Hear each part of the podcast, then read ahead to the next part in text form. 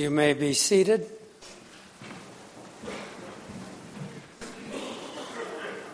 There's a light up there.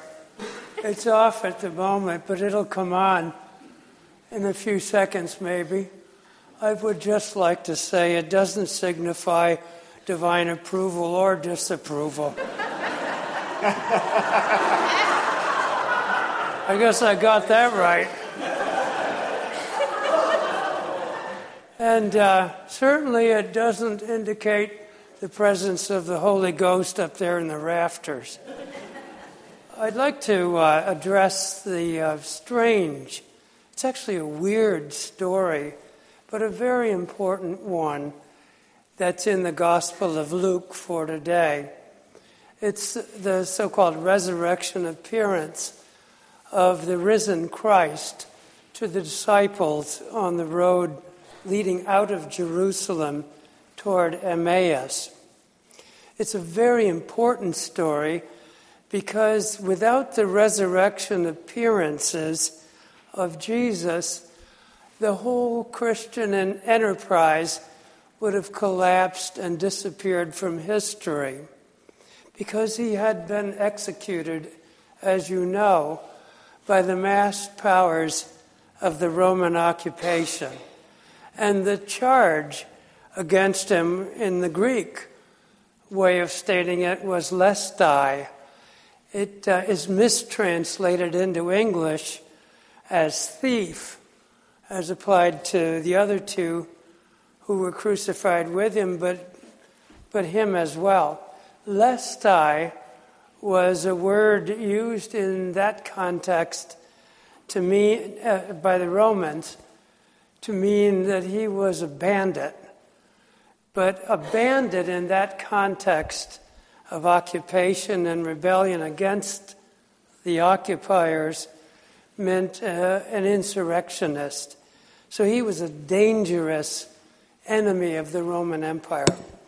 And so his being crucified was a huge blow to the disciples. And they left Jerusalem on the way to the village of Emmaus, which is neither here nor there. And then comes this story from Luke's gospel in which Jesus falls in with them, and they spend a fair amount of time uh, in conversation. And they do not recognize him, which of course is odd. And then uh, he, they finally stop and have a meal, which Jesus turns into a Eucharist. And it is at that moment that a, a very remarkable thing happens. And their eyes, it says, are opened and they recognize him. And at that point, in another very enigmatic phrase, quote, he vanishes from their midst. There's a little sequel to it, and that is that after he's gone, they decide to reverse and go back to Jerusalem. They're part of the outer circle of seventy-two disciples. We know that because one of them is named Cleopas, whose wife Mary, by the way, was also a disciple. They decide to go back to Jerusalem and reconnect with the inner circle of tw- of the twelve, now down to eleven because of Judas's suicide, and then from Jerusalem take into themselves the powers of the kingdom of God and go out in a mission of mercy to heal the sick, to reconcile those who are estranged from each other, to be peace builders, and altogether to make the world a better place for other people. It's, and it all turns on their uh, strange, against the expectations arising out of defeat, their strange encounter uh, with the risen Christ. That's why it's an important story. But in all candor, of course, the specifics of it do not stand up to twenty-first century logic or even common sense. So I would like to import into my account one tool out of a fairly ample toolbox that biblical scholars have for understanding such things. Then I'd like to give you a personal story out of my own life, just because there's nothing religious about that story. It's perfectly secular, but I think I might have glimpsed in that secular moment something of the elusive presence of the divine, like the disciples glimpsed the elusive presence of the risen Christ. And then I'd like to circle back briefly to the story one more time and be done. Uh, that tool that I'd like you to consider as a possible way for understanding this very important story is something I was introduced to by a dear seminary classmate who retired a few years ago, by the way, as the dean of the Calgary Anglican Cathedral.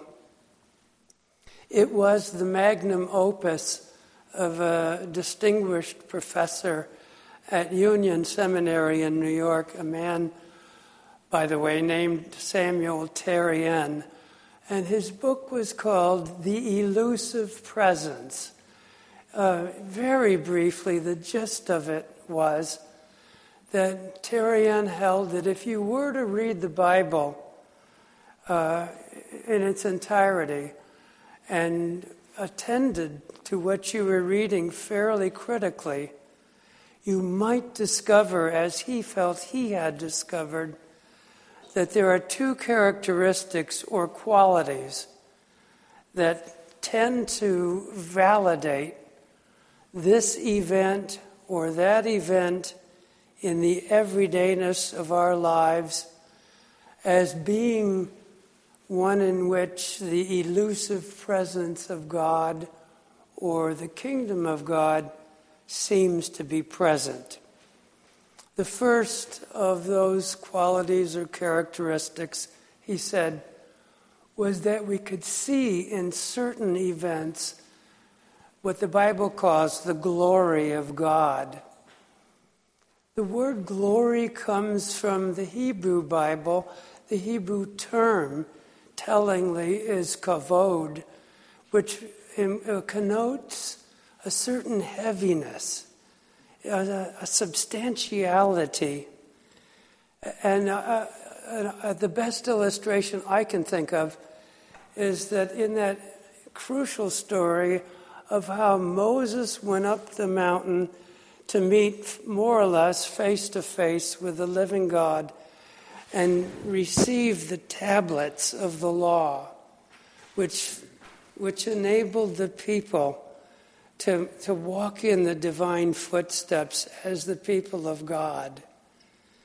When he came down from the mountain with those tablets that, so to say, had been slipped through a tear in the in the curtain between our world and a totally different or, order of reality, where God is.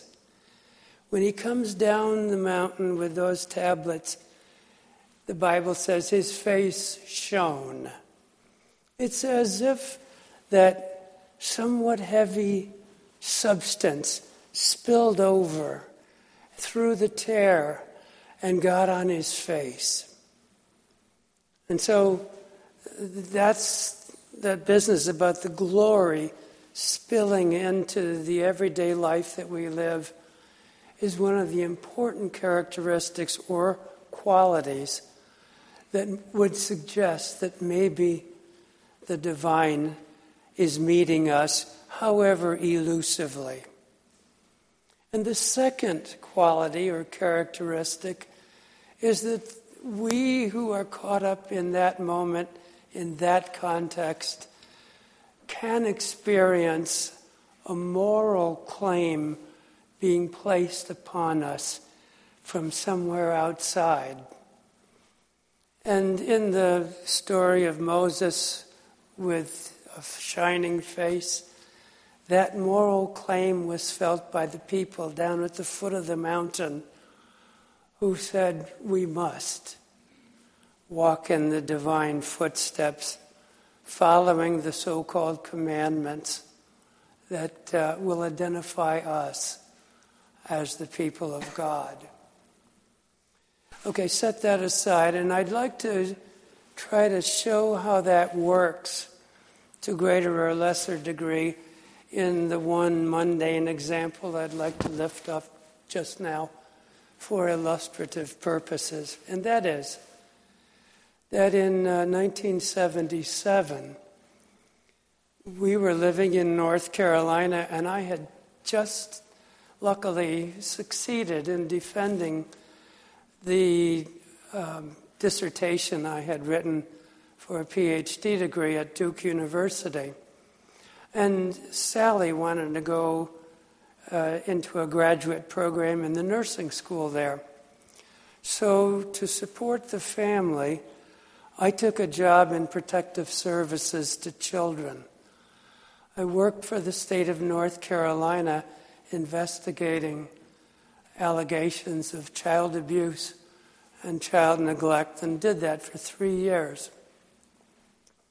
One fine day in early January, the kids in Durham, North Carolina, returned to school after a somewhat lengthy Christmas vacation. And a call came into our off- office from a middle school teacher. She said, a fourteen-year-old girl has come to see me. She has told me that her little brother had infuriated their father over the Christmas break. And then the father had locked the little boy into a closet where he still was. And the mother and the sister were doing their best to take care of him, bringing him food and so forth. So I drove out to the school, and I interviewed the fourteen-year-old little girl, who, who impressed me greatly. And then I drove out to the to her home in order to see the little boy. And to make a long story short, I ended up taking emergency custody of both kids and placing them in emergency foster homes. That's not a good deal for children, as you would know, but at least it was a safe environment. I learned along the way that the father was one of the meaner people I've ever known in my life. Well, in, in that state, and I'm sure in all of them, there must be a, a, a, an order authorizing emergency custody and continuing the custody that I had of the children. Or if you can't make the case well enough, the kids have to go back home. So a lot was at stake for that little girl. She had taken an enormous risk. And uh, now we were in court to see if we could keep custody of the kids. The default position being they'd have to go back uh, to their father. And I didn't know if she would be willing to testify or not as to what she knew about the way things worked in that home. And but she agreed to do that. And so there she was, a little kid, up in this um, this big witness stand, and her father down there glaring up at her, trying to influence her out of fear. And she didn't look at him. but she started to tell what she knew. And then, uh, to my horror, the court decided to adjourn. And the next day, we had to go through all this again. Would she testify again, or would she n- not? And I didn't want to force her. I couldn't, ethically. But she did decide to testify a second day. And in the end, we we got custody of the children. I asked her when it was over, what caused you to risk so much from your furious father? She said simply, without self-importance and with no melodrama. She said it because it was true. She said, I wanted to give my brother a chance to be a child. It was a big statement from a fourteen-year-old little girl. And I felt from that moment on, and I have felt it all the years of my life since, that in her bravery, I caught just a glimpse of the glory of God. And I could see in what happened a moral claim being placed upon her. And she expressed it by her determination to protect her brother at enormous risk to herself. Now back to uh, Luke's Gospel, and, and I'll be done. Um, the whole Christian enterprise at the time, as I may have said earlier, was dependent upon the disciples recognizing the risen Christ. They obviously didn't initially believe in any of that. Otherwise, they would never be on the way home. The whole endeavor now being dead, like their teacher was dead. But they did recognize him in the moment in which he celebrated the Eucharist in their midst. And it was a strange circumstance, as I said, because almost like a wraith, he suddenly vanished from their midst. But they recognized him, caught a glimpse, and that was enough. They went back to Jerusalem, these men in the outer circle and some women. They joined the inner circle of disciples, and they went out to heal the sick and to reconcile enemy, enemies and, in general, to make the world a better place for all the people. The consequence of that for you and me is that, as all down the years since, when we participate in this Eucharist, we join in a banquet that started on the other side of that curtain. It's a banquet whose ordin- origin is in the kingdom of God. And, it conti- and that continues on a little bit in the everydayness of our ordinary lives. And it's just possible, is the main message, that we too might catch a glimpse of the risen Christ here. And we just might experience a moral claim to take our place in their company, go out and make the world a better place for others.